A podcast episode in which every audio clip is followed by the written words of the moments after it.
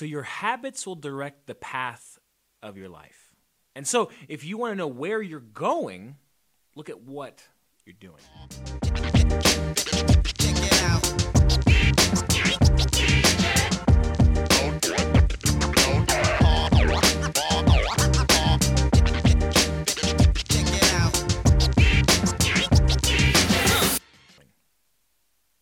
Welcome to another installment of the Grow You podcast. I'm Kiefer Honeycutt. Our passion, our purpose, and our pleasure here at Grow You is to help you get one percent better every single day so you can grow into the you that God wants you to be. I'm so happy that you're here. I'm so happy to tell you about something that I'm really passionate about today. But before I get into that, I got to ask you one question. Can one coin make you rich? Now, on the first hand, most times people say, well, no, one coin couldn't make you rich.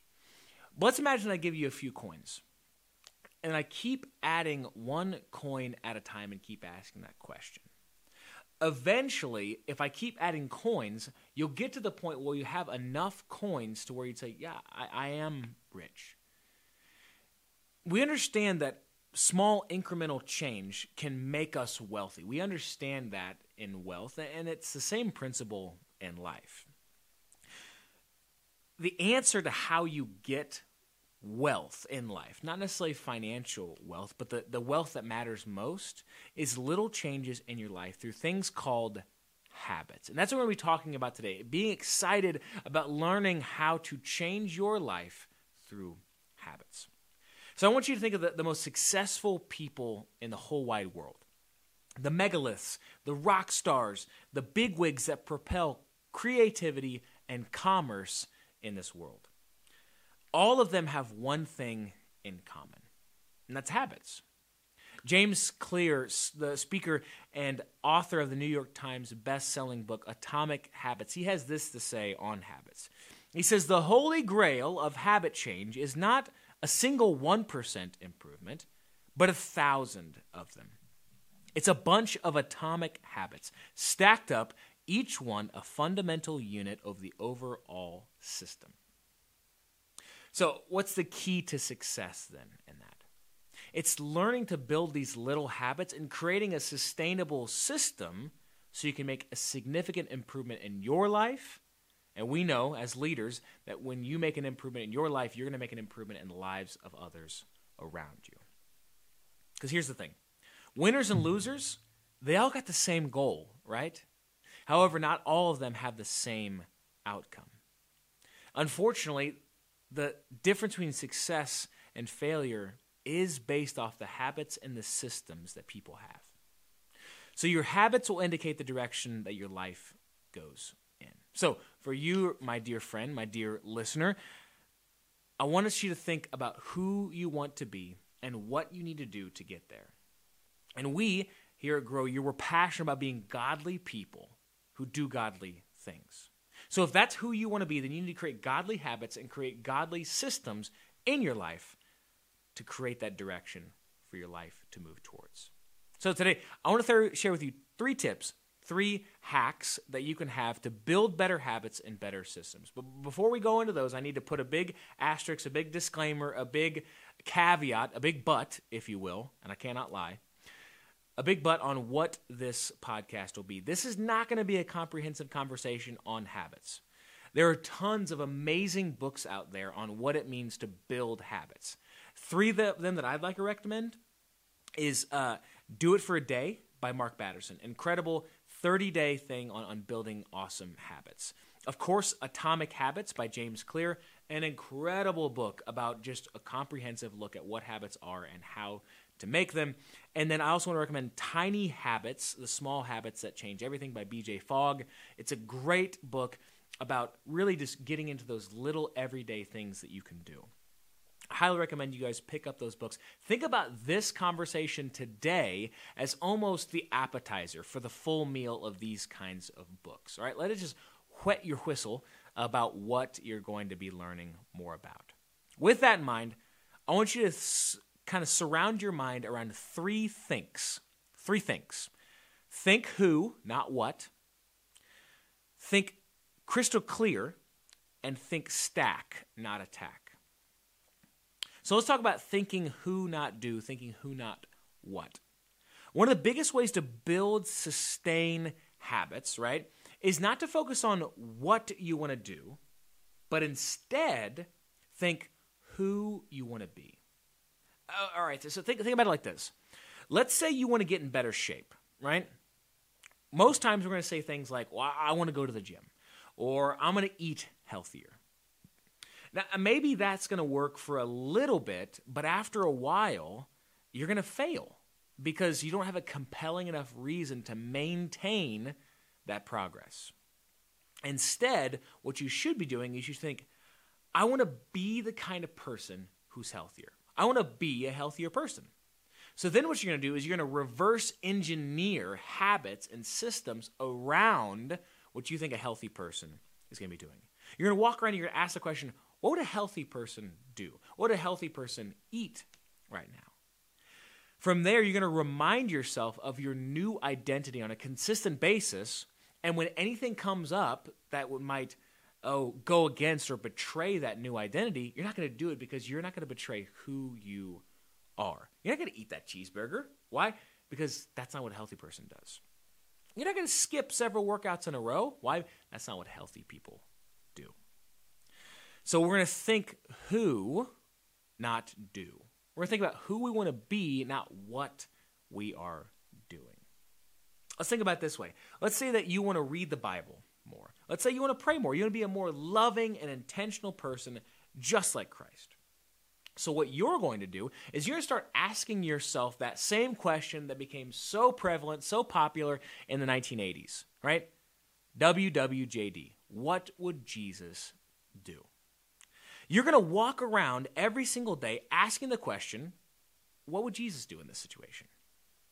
When you ask that question, what would Jesus do in this situation, you're going to find that you're going to gossip less because gossiping goes against the person of Jesus, and that is not the kind of person that you want to be.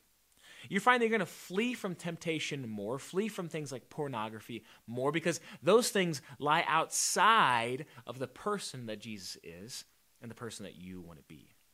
You're going to find you're going to pray more. You're going to have a more intentional relationship with the Scriptures. You're going to be more loving to other people because that lines up with the person of who Jesus is and the person that you want to be.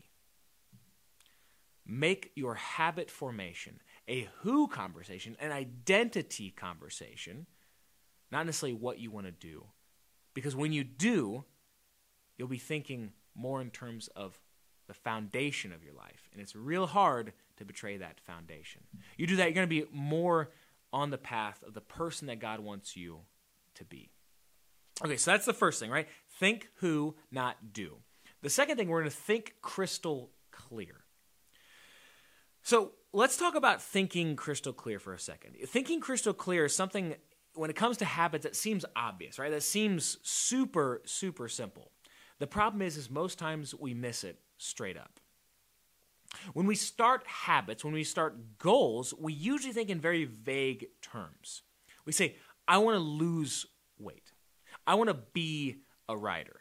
I want to be a more godly person, right? Even those are identity-based, but that's great, but, well, it's not super clear how you get those. Management, um, big organizational things, even in churches, we oftentimes have to think of things with what's called a SMART goal. So uh, SMART goals make things clear, simple, manageable, attainable, you know, uh, mar- you know, you can be able to mark it out and tell exactly how it is. You can track that. Okay, so when we think in vague terms, we never really know when we have achieved our goal, right? When we have begun to be the kind of person, have the kind of behavior, establish the kind of habits that we want to be. The key to being crystal clear with what we're going to do is acknowledging what, who, when, and where we're going to have that habit or have that system. Okay, think, think about it like this. So let's say my wife comes up to me, right? And she says, Kiefer, we need to go on more dates. Now, my reaction is, yeah, that's great. I love it. Let, let's make a more regular thing to go on dates. Then we go throughout the week, and busyness creeps in, all the things that normally happen in our lives, and what happens? We don't go on a date. Let's imagine, though, instead that my wife says, Kiefer, we need to go on more dates. I say, that's a great idea. How about this Saturday at five thirty, we're going to go to Applebee's. In fact, I'm going to call my parents, your parents. We're going to call somebody to watch the kids so we can have a great time and they can have a great time. Now, what's the likelihood that we're actually going to go on that date? Well, it goes way, way up, way higher, because we've made it clear, we've made it attainable, we've made it crystal clear. That's how we need to think about our goals. Specified goals. Not just thinking about who we want to be, but what we want to do, how that looks, who's involved, when and where. That's how you make quality habits. Now, let's say that you want to be a, a writer, right? You finally want to get that book off your chest that you've been thinking about for all this time. So rather than saying, I want to write more, what you're going to say is, I will write one page at my desk every night before I go to bed. Now you've made a date with yourself for that habit, a much more clear and attainable goal. Let's say that you want to make reading the Bible and praying more a more consistent habit in your life, a more sustainable system. Rather than saying, oh, I'm going to pray more, or I'm going to read the Bible more, you're going to say, I'm going to read one chapter from the book of John every single morning after I wake up. Or I'm going to pray for one minute a day during my car ride commute to work. Boom, that's a date. That is thinking crystal clear. You eliminate any possibility of not making the habit, making it clear, making it something that you have to cancel the date almost to be able to do. Okay, so you talk about thinking who, not do. We've talked about thinking crystal clear. Now let's talk about think stack, not attack. So we talked about in that goal, habit, system building, we have to think who we want to be. Then we have to make clear what that looks like, how, when, where, but what does that really look like? That's why we're going to talk about stack, not attack. So most times we think about getting a habit, getting a system, getting something established. What are we going to do? We're going to talk about motivation, baby, motivation. We're going to get, uh, you know, we're going to watch all the YouTube, all the TikTok, all the Instagram encouraging motivational videos, right? We're going to get like the best inspirational quotes up on our wall, up on our lock screen. We're going to be super encouraged by those. Then we're going to build like the epic playlist, the motivation playlist that's going to encourage us and propel us to get things done. Then like William Wallace in Braveheart, we're going to charge forward with a no-holds-barred, take-no-prisoners attitude, and that's going to last about as long as the energy drink that you just guzzled. It's not going to last. And eventually you're going to find yourself sitting in the dirt exhausted, and you're going to give up on your goal. Why is that? Because motivation is a myth. Yes, absolutely, it's great to, to, to get excited about stuff. In fact, kind of having that pregame highlight mindset to psych yourself up, even having a playlist. There's some awesome brain science in why that can be a helpful thing. However, motivation can't be the primary thing that propels your habits and your systems. No, you need to have something deeper. You need to have a system that sustains your habits. You can't just attack your problems, because if you attack your problems, you're going to oftentimes find that that motivation is just not enough. The solution is creating small and manageable systems that stack on top of your already existing systems. Both Atomic Habits and Tiny Habits, both the authors lay out the importance of small and manageable habits to start off, right? So rather than saying, I'm going to go to the gym and I'm going to work out for two hours every single day, well, start manageable. Start smaller. In fact, James Clear in Atomic Habits, he says, he calls it the two-minute rule, right? Rather than saying you're going to go two, for two hours, say just go for two minutes because it's going to be silly. You're not going to stop going to the gym after two minutes, right? You'll continue to do the workout. Now, that's maybe a, a silly and extreme way to do it, but, but it's a good idea to think small, sustainable. So the clear path to making those habits, those sustainable systems. Make it simple, make it manageable, and stack it on top of an already existing habit or system. This is called habit stacking. So in one of the most famous uh, episodes of The Office, or one of my one of my favorites, one of the main characters, Jim Halpert, he has a does a great illustration of what's called classical conditioning.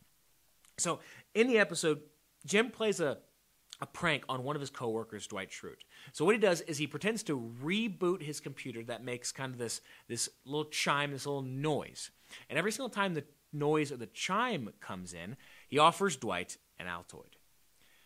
Over and over he does this, right? He makes the noise, offers the mint. Noise, mint, noise, mint, noise, mint.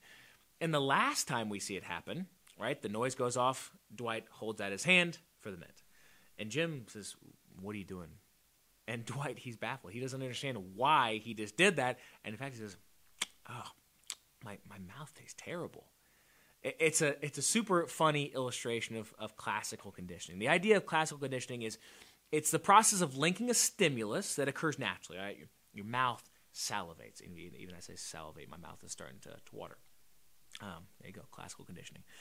But you link something natural, right? Your mouth salivating with something that is introduced that's less natural, the chime of the computer. This is also the same principle in habit stacking, right? Connecting what you're already doing with what you want to do. That is habit stacking. So it's trying to create a regular rhythm using the regular rhythms you already have. So let's imagine this. If you're a big coffee drinker, right?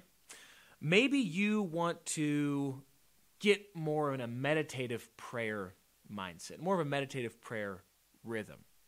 So what you're going to do is you're going to take your coffee time, right? You're going to drink your cup of coffee and you're going to pray. Now, every single time you see coffee, every single time you think about a cup of coffee, you're going to think about prayer.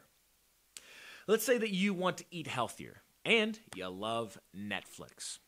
So make a deal with yourself that you can only watch Netflix while cooking a delicious, healthy meal. Or maybe say that you really are excited about uh, wanting to read the Bible more, okay? So what you're going to do is before you go to bed, right? Remember we talked about this in, a, in our, one of our newsletters, the idea of being your own butler. You're going to set out your breakfast, you know, beforehand. Maybe you're going to have cereal. So you set out a cereal, um, you know, box with your bowl and your spoon, and you're going to set your Bible right next to it. So the next morning, boom, when you get your breakfast, your Bible is already there. You have stacked that habit. Maybe you want to read more, right? Well, you're already going to be making a commute to school, a commute to work, a commute somewhere. Why don't you pick up an audiobook and listen to that in the car? Whatever it is, you're ta- doing what you already do. You're linking that with what you want to do. You're creating a connection, and that's a habit stack. Here's the thing. Good or bad, habits change your life. These little things that you do, they make all the difference in the world. It kind of reminds me of the Titanic.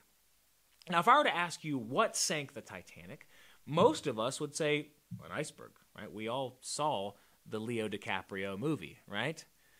And even now, I'm thinking, you know, catch me, Jack, hold me. But anyways, that's just me. But that's only half the story, right? You see, yes, an iceberg did end up sinking the Titanic, but an iceberg would not have been able to penetrate the double-thick steel hull of the Titanic. No, the Titanic sank because of three million faulty rivets that catastrophically failed at the impact on the iceberg. At some point in the manufacturing process, some people cut a few corners and they use substandard iron in creating these rivets. So when these rivets came into contact with the icy cold water and made that impact against the iceberg, they failed. They sprung off of the hull, allowing ice-cold water of the Atlantic to rush into the dooming ship.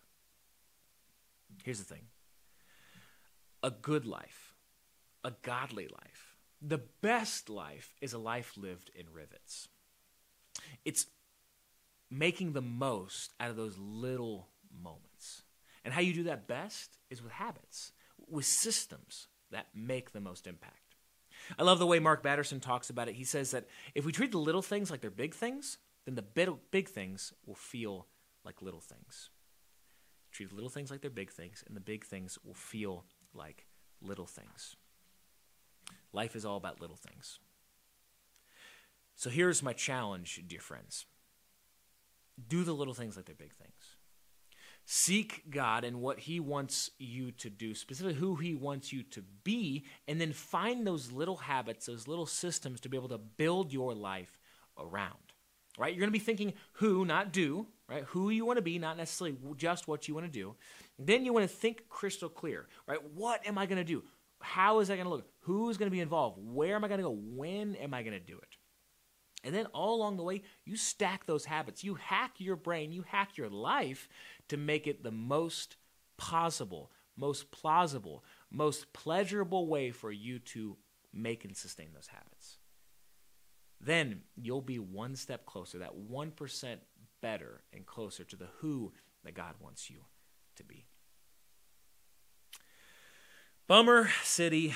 That wraps up another month at the Grow You podcast. I want to say a big thank you to you for letting us into your ears, letting us into your heart, and letting us into your lives. I, I challenge you. I encourage you. Please, please share this with someone who you think needs to hear it. Right? That's that's going to be a way we can help other people grow, not just keep this in house. Share it on social media. That's going to be a big help um, to us. I want to say thank you to you for making the time for this. I want to say thank you to Rachel for, for editing this, for, for putting it together, that great newsletter that you guys get to enjoy. And I want to encourage you, keep growing. Keep getting that one percent better every day. Keep getting one step closer to the who that God wants you to be. In the meantime, we'll see you next month. Much love and to your success. Grow You is a Next Gen affiliation with Park Chapel Christian Church in Greenfield, Indiana. Grow You podcast is hosted by Kiefer Honeycutt. Music composed by Marble Space. Like and subscribe on YouTube and or Apple and Spotify podcasts.